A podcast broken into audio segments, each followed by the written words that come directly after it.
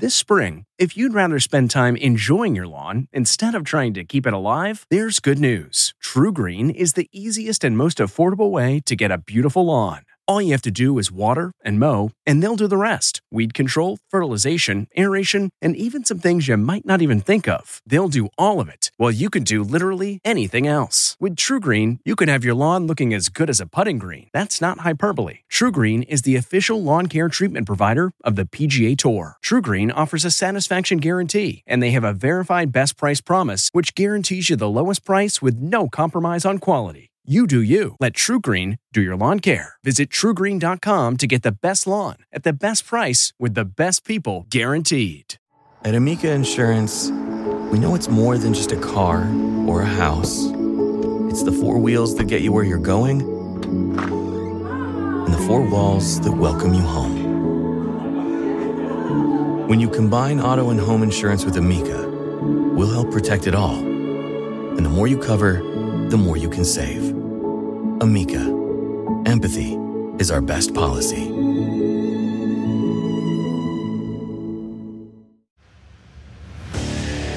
What makes a life a good one? Is it the adventure you have? Or the friends you find along the way? Maybe it's pursuing your passion while striving to protect, defend, and save what you believe in every single day. So, what makes a life a good one? In the Coast Guard, we think it's all of the above and more, but you'll have to find out for yourself. Visit gocoastguard.com to learn more.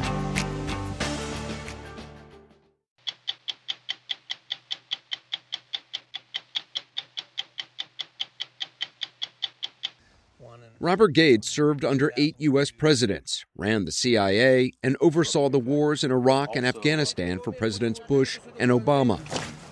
Given the rising tensions with China and the chaotic withdrawal from Afghanistan, we thought it worth hearing what he thinks about how President Biden is doing. It's time for American troops to come home. And the biggest challenges facing the United States. It's an American story cattle ranchers in Wyoming who every spring push thousands of cows along the same 70 mile route their ancestors pioneered 125 years ago. The Green River Drift is the country's longest running cattle drive. And as we saw, it's filled with sensational sunrises. There's that sun. It's going to peek up over the hill. Hard, dusty days. All of it worked on horseback. In a changing Britain, nostalgia can reside at the bottom of a glass. In the oh so English village of Aldworth in Berkshire, you'll find just a cricket green, a church, a few houses, and a pub resistant to time. The Bell Inn has been in the family of Heather Macaulay for 200 years. We've talked to some pub owners who've said they they felt this pressure to evolve and they're trying gourmet food and DJs and yeah. technology. Well, I don't even have a mobile phone. I'm Lesley Stahl. I'm Bill Whitaker. I'm Anderson Cooper. I'm Sharyn Alfonsi. I'm Jon Wertheim. I'm Scott Pelley. Those stories and more tonight on 60 Minutes.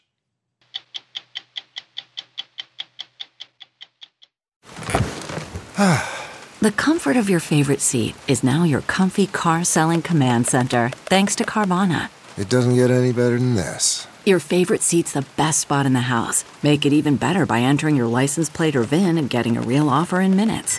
There really is no place like home. And speaking of home, Carvana will pick up your car from yours after you finalize your offer.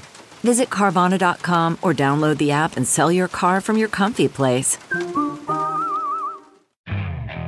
Okay, picture this. It's Friday afternoon when a thought hits you.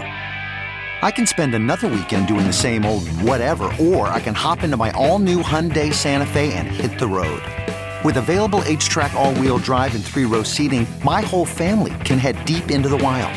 Conquer the weekend in the all new Hyundai Santa Fe. Visit HyundaiUSA.com or call 562 for more details. Hyundai, there's joy in every journey. Few people know more about the depth and complexity of America's national security than Robert Gates who spent nearly three decades at the CIA and National Security Council before running the Pentagon under Presidents George W. Bush and Barack Obama. Given the end of the war in Afghanistan, tensions with China, and deep divisions in this country, we thought it'd be worth hearing from the only Secretary of Defense to serve under presidents from different parties. Gates is 78 and lives in Washington state, where he says he moved to get as far away from Washington, D.C. as possible. He told us watching the chaos of the American withdrawal from Afghanistan on television made him feel sick. It was really tough.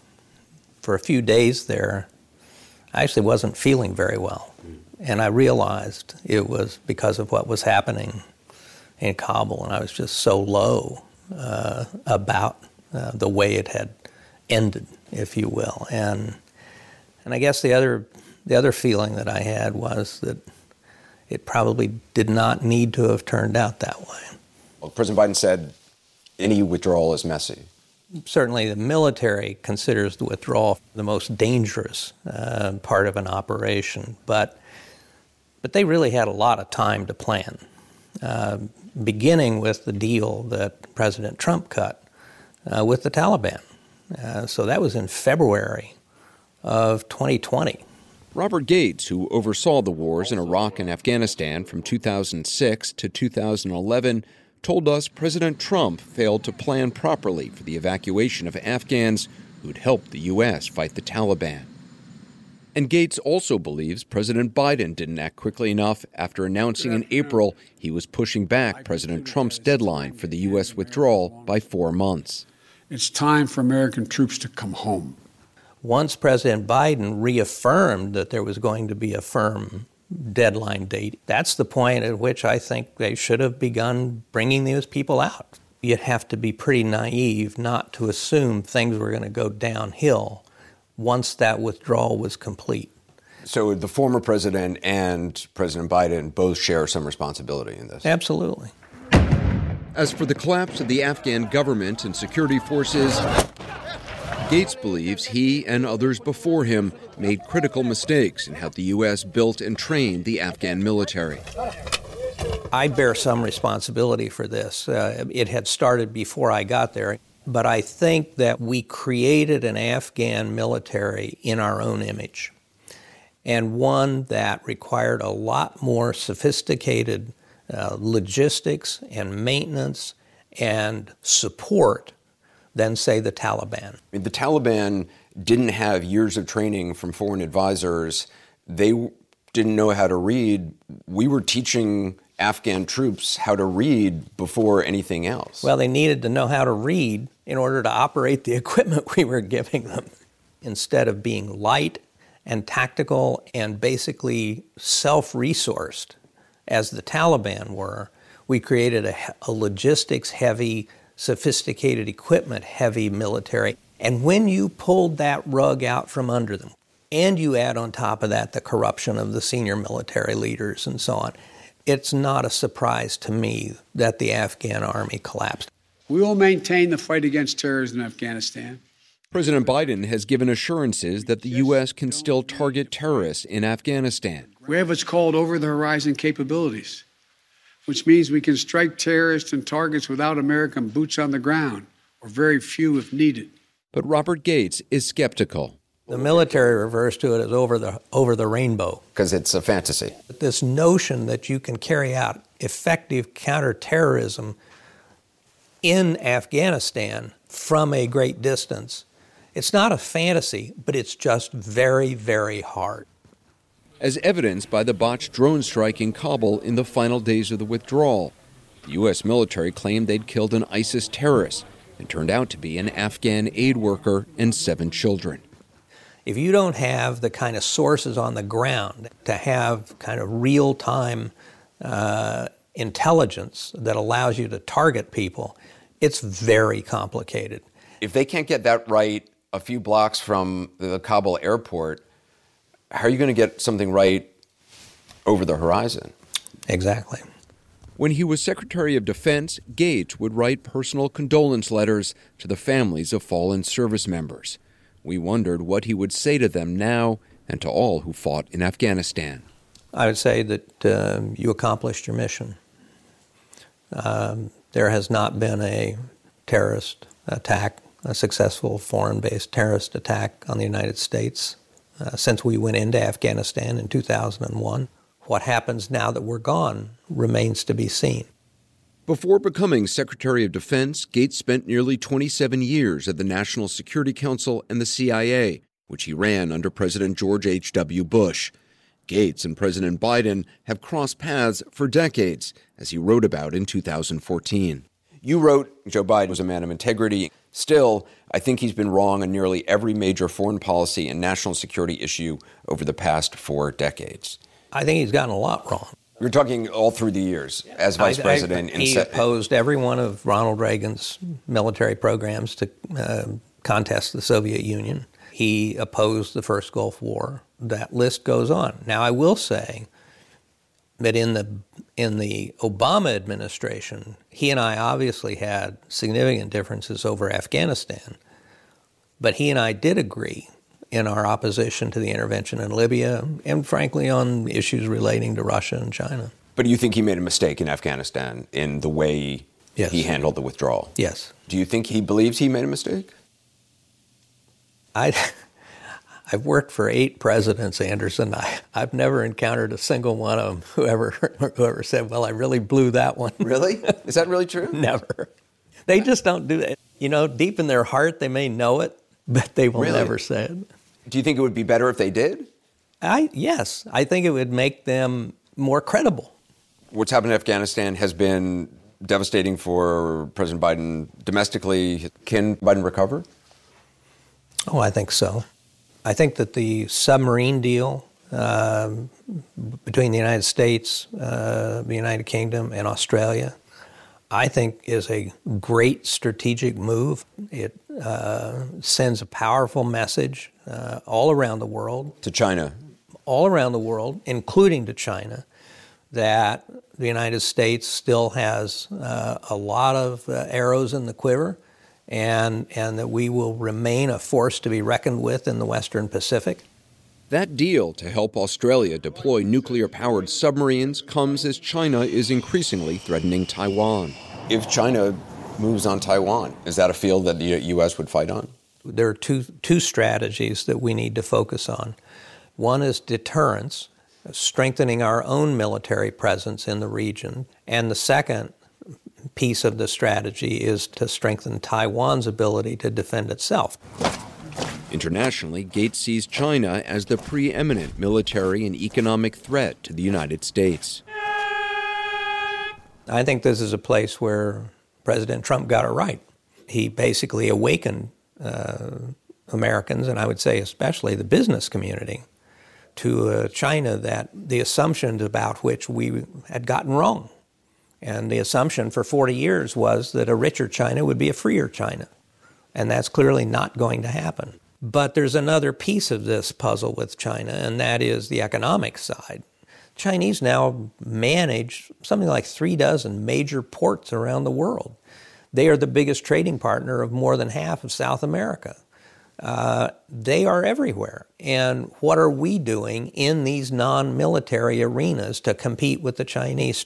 Robert Gates has always considered himself a Republican, but while he agreed with some of President Trump's policies, he remains highly critical of the former president. Do you think the former president will run again, President Trump? I hope not. Why do you hope not? I'm a strong believer in institutions, whether it's um, the intelligence community, the Defense Department, the State Department, the Justice Department, the FBI. He disdains institutions. And, and I think he did a lot to weaken institutions. You called him a thin skinned, temperamental, shoot from the hip and lip, uninformed commander in chief.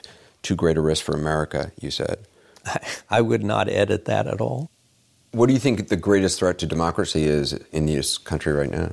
The extreme polarization uh, that we're seeing. The greatest threat is found within the two square miles that encompass the White House and the Capitol building. When you watched the insurrection on the Capitol, what did you think?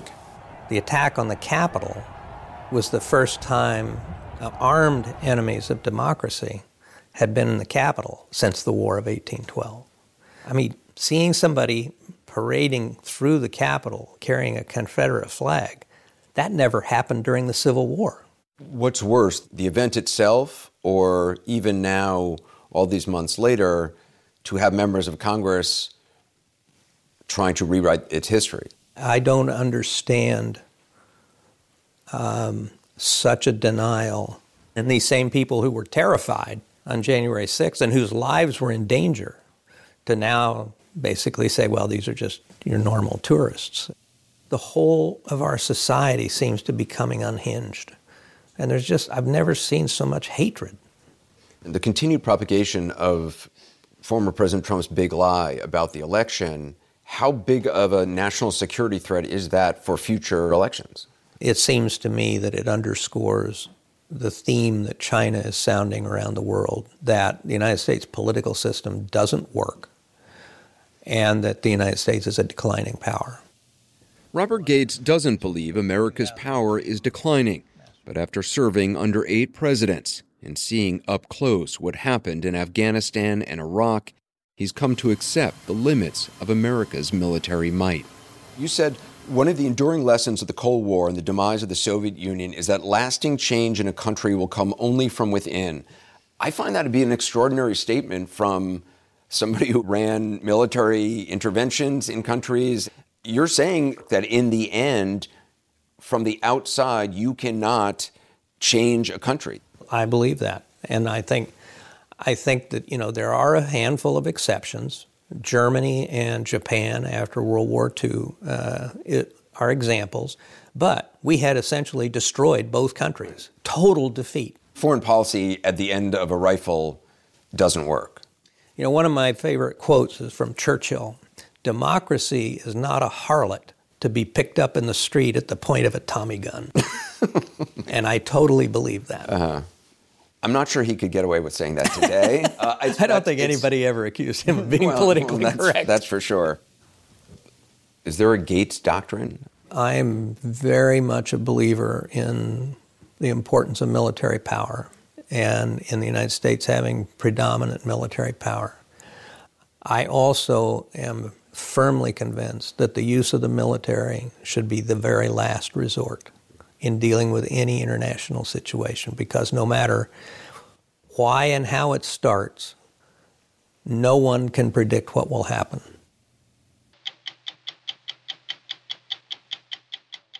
CarMax is putting peace of mind back in car shopping by putting you in the driver's seat to find a ride that's right for you. Because at CarMax, we believe you shouldn't just settle for a car, you should love your car. That's why every car we sell is CarMax certified quality so you can be sure with upfront pricing that's the same for every customer. So don't settle. Find love at first drive and start shopping now at CarMax.com. CarMax, the way car buying should be. the comfort of your favorite seat is now your comfy car selling command center thanks to Carvana. It doesn't get any better than this. Your favorite seat's the best spot in the house. Make it even better by entering your license plate or VIN and getting a real offer in minutes. There really is no place like home. And speaking of home, Carvana will pick up your car from yours after you finalize your offer. Visit Carvana.com or download the app and sell your car from your comfy place. The cattle drive is an enduring symbol of the American West. The image of tough cowboys pushing huge herds of cows across the open range is stamped on our imaginations.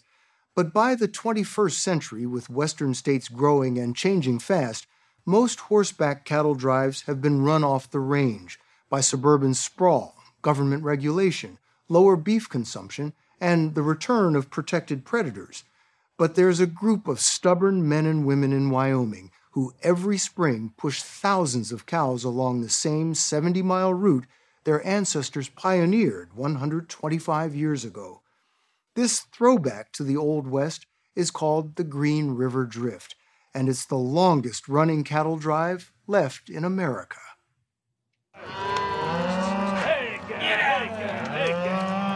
Just after dawn, one Saturday in late June, I'm trying to help Wyoming rancher Albert Sommers and his team move hundreds of cows. most of them mothers with new calves, in a cloud of dust toward high green pastures where they'll graze all summer. And if you feel inclined, Bill, you can whistle, you can yell. I do anything to move This is like uh, cowboys therapy. You get to voice everything out. Come on, Indy. I do the best I can. Come on, cows. Move, cows. But it's not quite as good as little Shad Swain, the son of Albert's ranching partner, Ty. Shad is five years old? He is. Shad, if you can do this, I can do this, okay? Shad got to do it with a sour apple lollipop in his mouth. All of us with the help of some fearless herding dogs move cattle over hills, across creeks, through shimmering groves of aspen, along what cowboys call driveways, and across highways north toward those distant mountains. How long does it take you to get them to the summer feeding area? So it it takes about 13 days from when we start to when we get up there where we want to be. We travel up to about 60 to 70 miles. Hey, cow, hey, cow. Albert Sommers is one of 11 ranchers who work together to drive more than 7,000 head of cattle on the Green River Drift. Those 11 ranches all lie in Wyoming's Green River Valley, south of Jackson Hole. Here, the Wyoming Range is to the west, the Wind River Range is to the east. The valley between is part bone dry high desert and verdant river drainage where Native Americans once hunted buffalo. Today, the Green River runs through Albert Sommers Ranch. And your family's been doing this how long? Uh, my family's been doing this since about 1903. Albert's neighbor, Jeannie Lockwood's family, has been at it even longer. This was my granddad's ranch. He homesteaded this in 1889.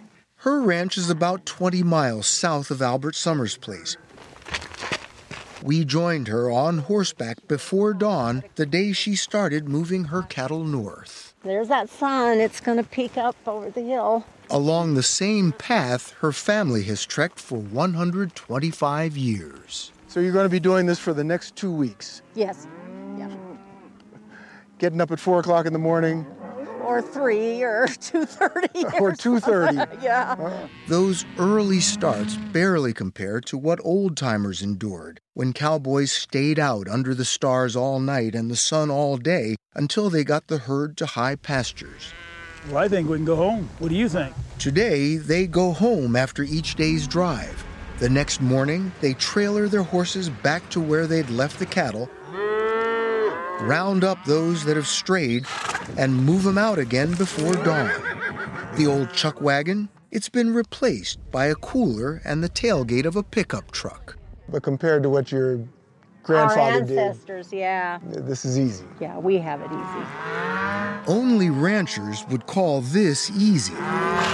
Driving cattle is hot, dusty, demanding, and they'll be lucky to make a $50 profit per cow when they finally send them to market.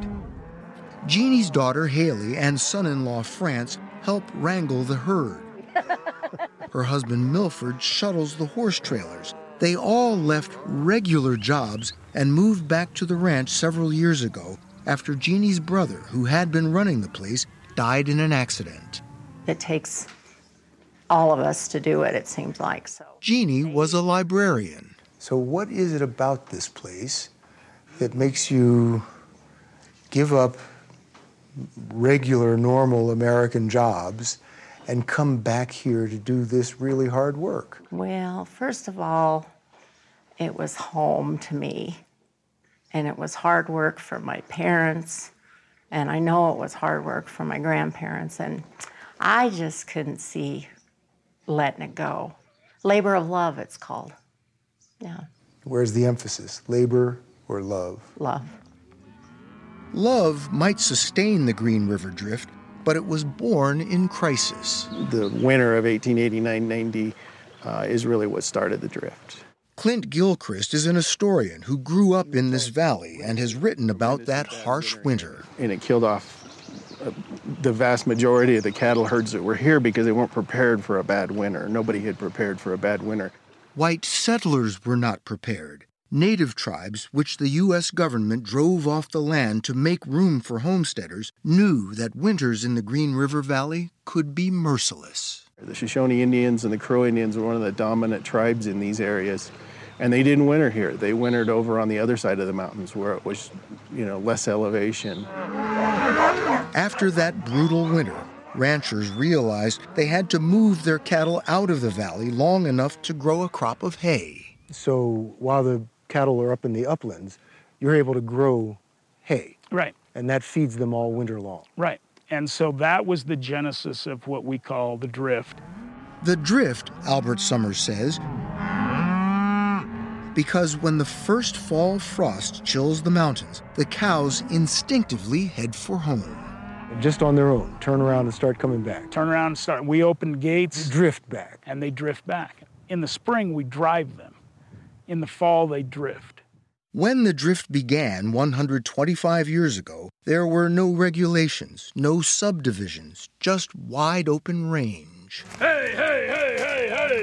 Today, the 11 ranches drive their cattle to lands controlled by the U.S. Forest Service, the largest grazing allotment in the country 127,000 acres of the Bridger Teton National Forest. They pay the federal government $1.35 a month for every cow and her calf. Murdoch! Sommers! Price! Murdoch! How much each rancher will owe is tallied at a place called the counting gate. Sommers!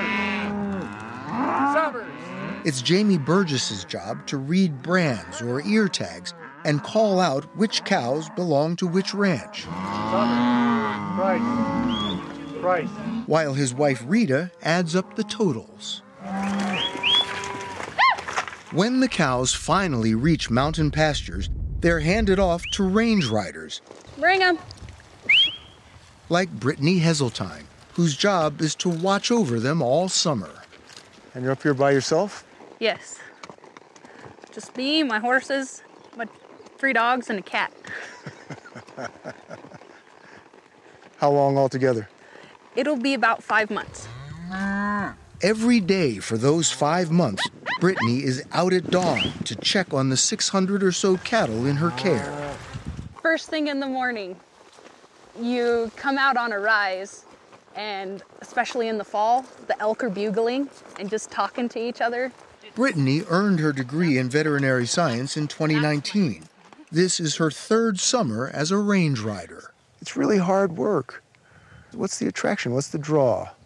Something about it speaks to my soul. I really can't describe what, but all winter long, I'm like, oh, a couple months more, a couple months more, and then I'll be up at home.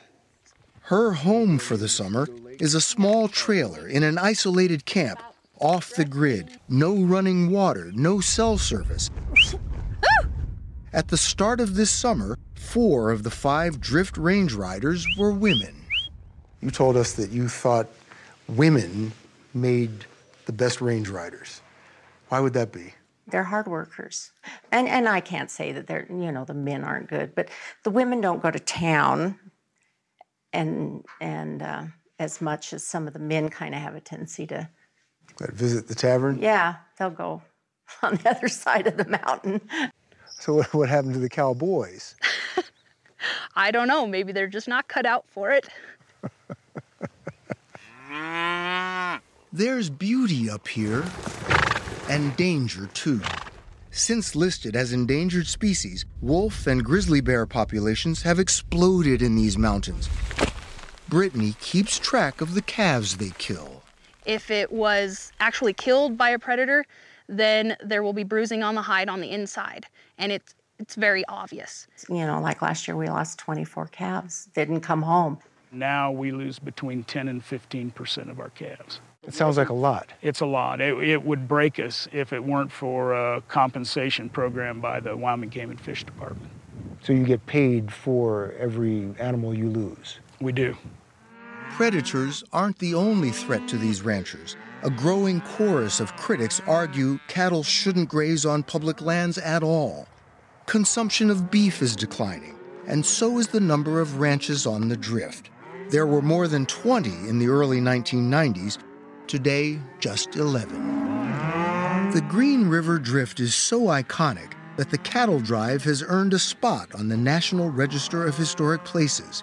These remaining ranchers are determined to see that it's not just relegated to history books. So, what does it mean to you to be doing what your father and your grandfather did on the same land? That's, uh, that's hard to talk about. It means a lot. It means a lot. Albert Sommers has no children, so to preserve this land and its tradition, he's set up what's called a conservation easement. Preservationists have paid him to agree that his ranch will never be developed or subdivided, and to allow the public to use the land for recreation. That agreement will also apply to his partner, Ty Swain, as he takes over, and to his son, Shad, when and if he picks up the reins. So, with the conservation easement, this land will not change. It will stay the same. It will stay the same.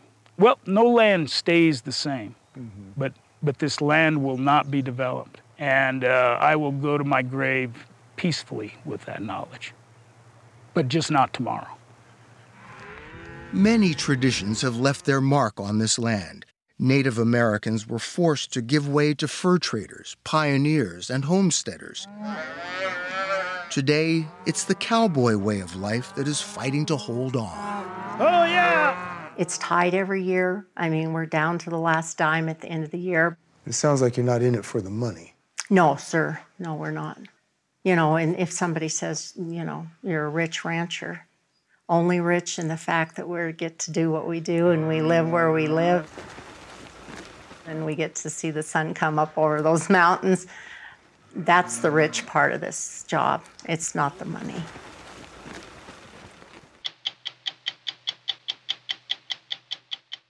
We were nearing last call on the grandest of British institutions, the pub. After enduring for hundreds of years as centers for schmoozing and boozing, pubs were going the way of morning newspapers, afternoon tea, and the whole idea of empire. A range of factors, which we'll get to later, undercut the kind of neighborhood joint where everyone knows your name.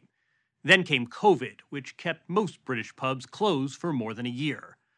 But this past summer, the UK reopened, and not unlike an overserved patron, the pub story started to stagger and lurch in an unexpected direction. And maybe it's not quite closing time after all.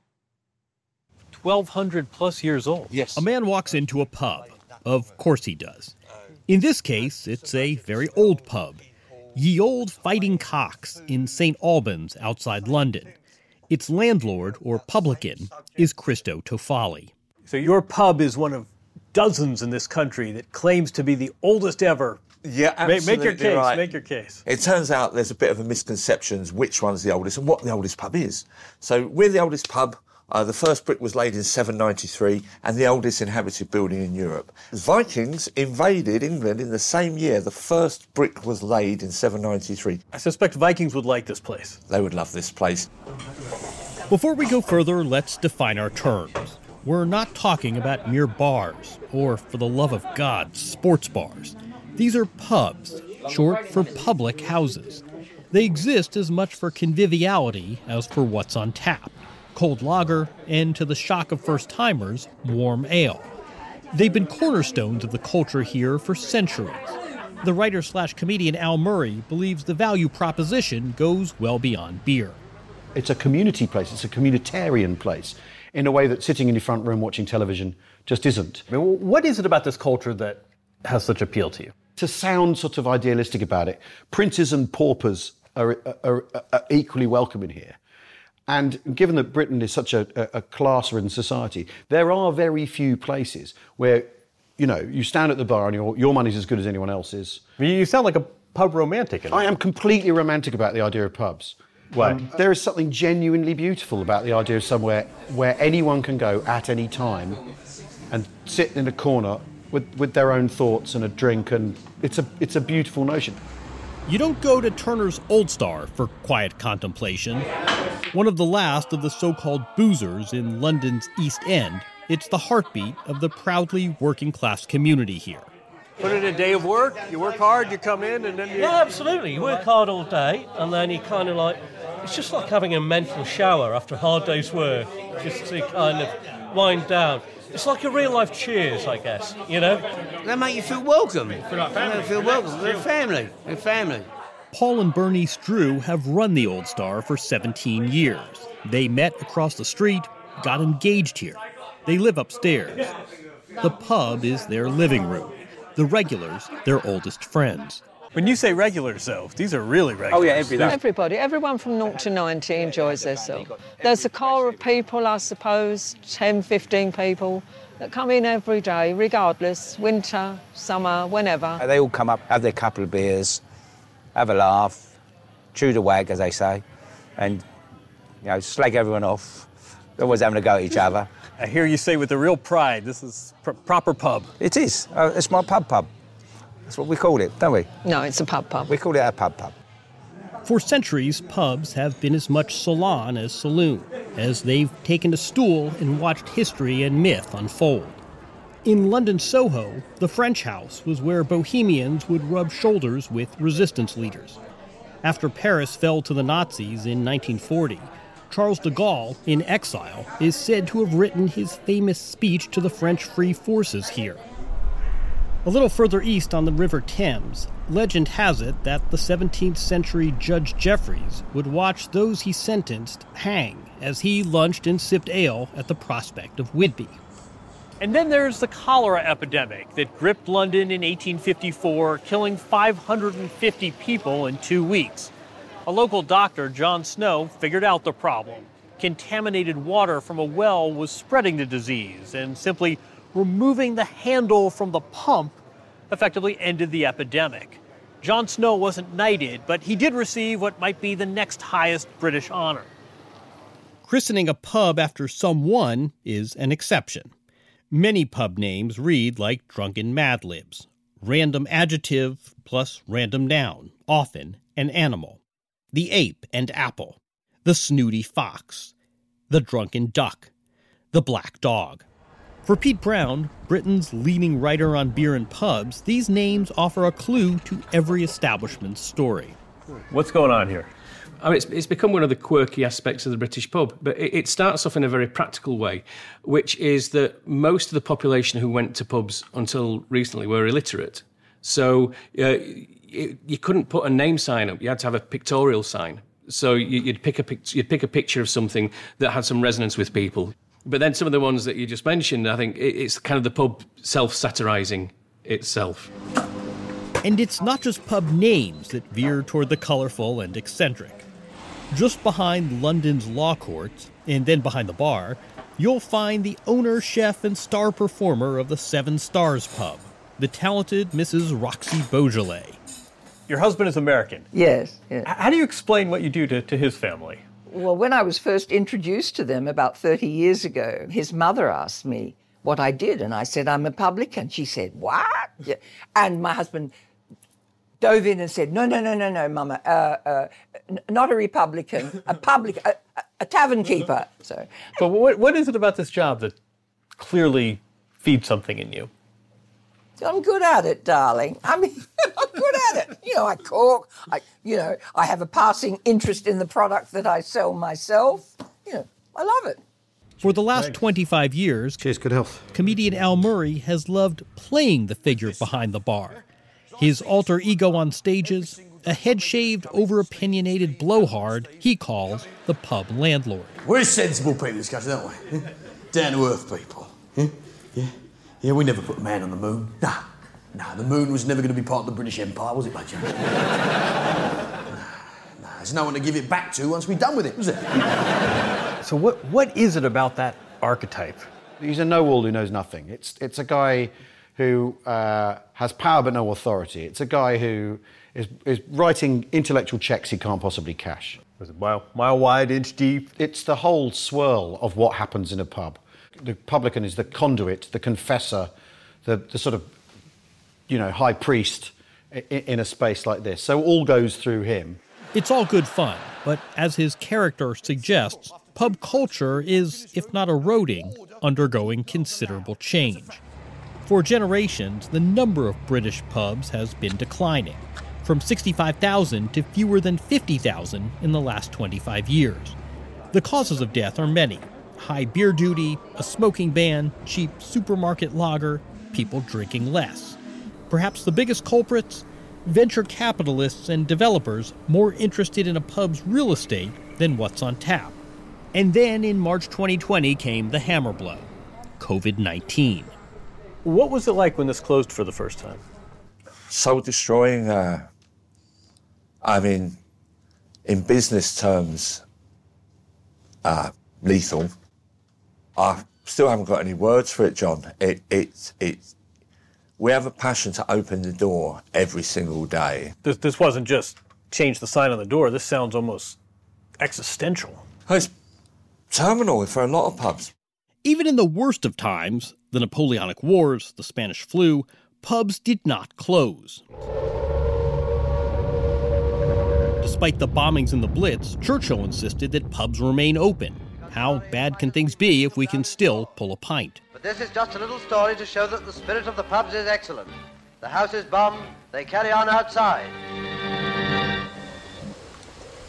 The lockdown gave Britain a glimpse of a future without pubs. For months, the cobbled streets where Dickens once walked, silent. The taverns where Chaucer or Shakespeare might have drunk, empty.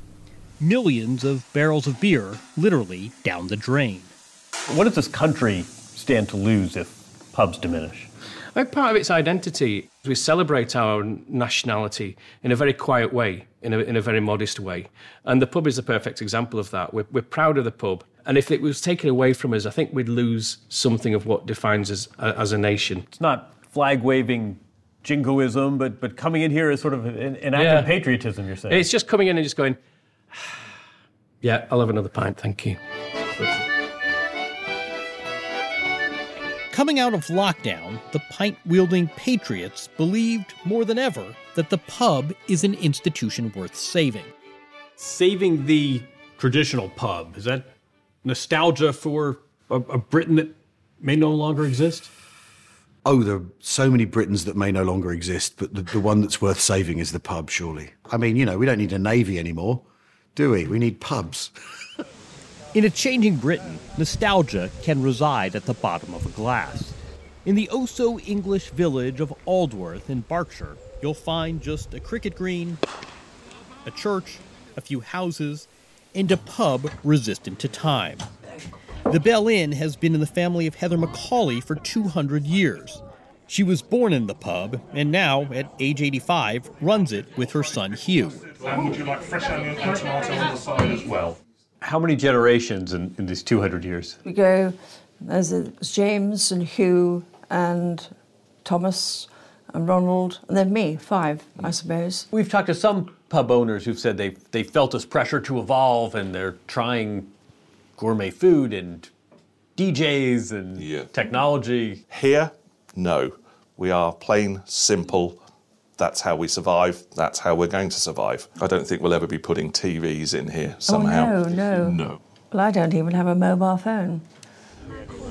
Pubs like the Bell Inns and the Old Stars have done what they've always done serve their communities.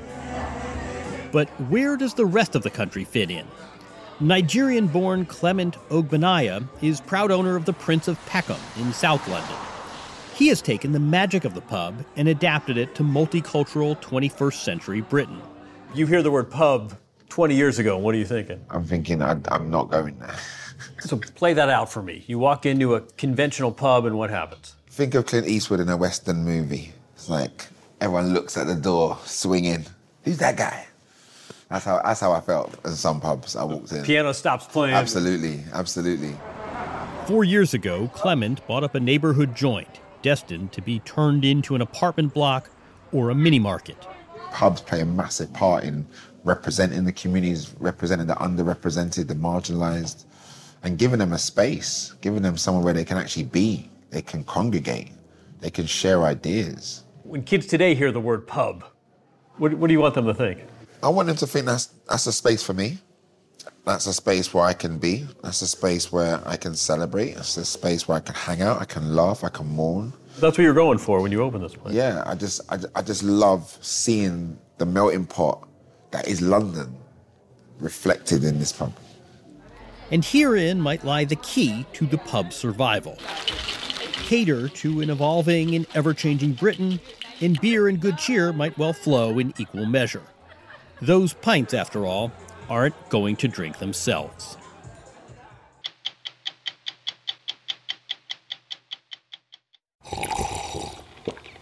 That's not just the sound of that first sip of Morning Joe. It's the sound of someone shopping for a car on Carvana from the comfort of home. That's a good blend. It's time to take it easy, like answering some easy questions to get pre qualified for a car in minutes. Talk about starting the morning right. Just like customizing your terms so your car fits your budget. Mm-mm-mm. Visit Carvana.com or download the app to experience car shopping the way it should be convenient, comfortable. Ah. Worried about letting someone else pick out the perfect avocado for your perfect Impress Them on the Third Date guacamole? Well, good thing Instacart shoppers are as picky as you are. They find ripe avocados like it's their guac on the line. They are milk expiration date detectives. They bag eggs like the 12 precious pieces of cargo they are. So let Instacart shoppers overthink your groceries so that you can overthink what you'll wear on that third date. Download the Instacart app today to get free delivery on your first three orders while supplies last. Minimum $10 per order. Additional terms apply. Next Sunday on 60 Minutes, Michael Keaton, an actor who won't be typecast. He's been Batman, Birdman, Beetlejuice, and dozens of other characters comic, heroic, dark, and tragic over a film career of more than 40 years. People talk about range. There's, uh, you know, it's fl- flattering, but range doesn't really, range schmange. I'm Jon Wertheim. We'll be back next week with another edition of 60 Minutes.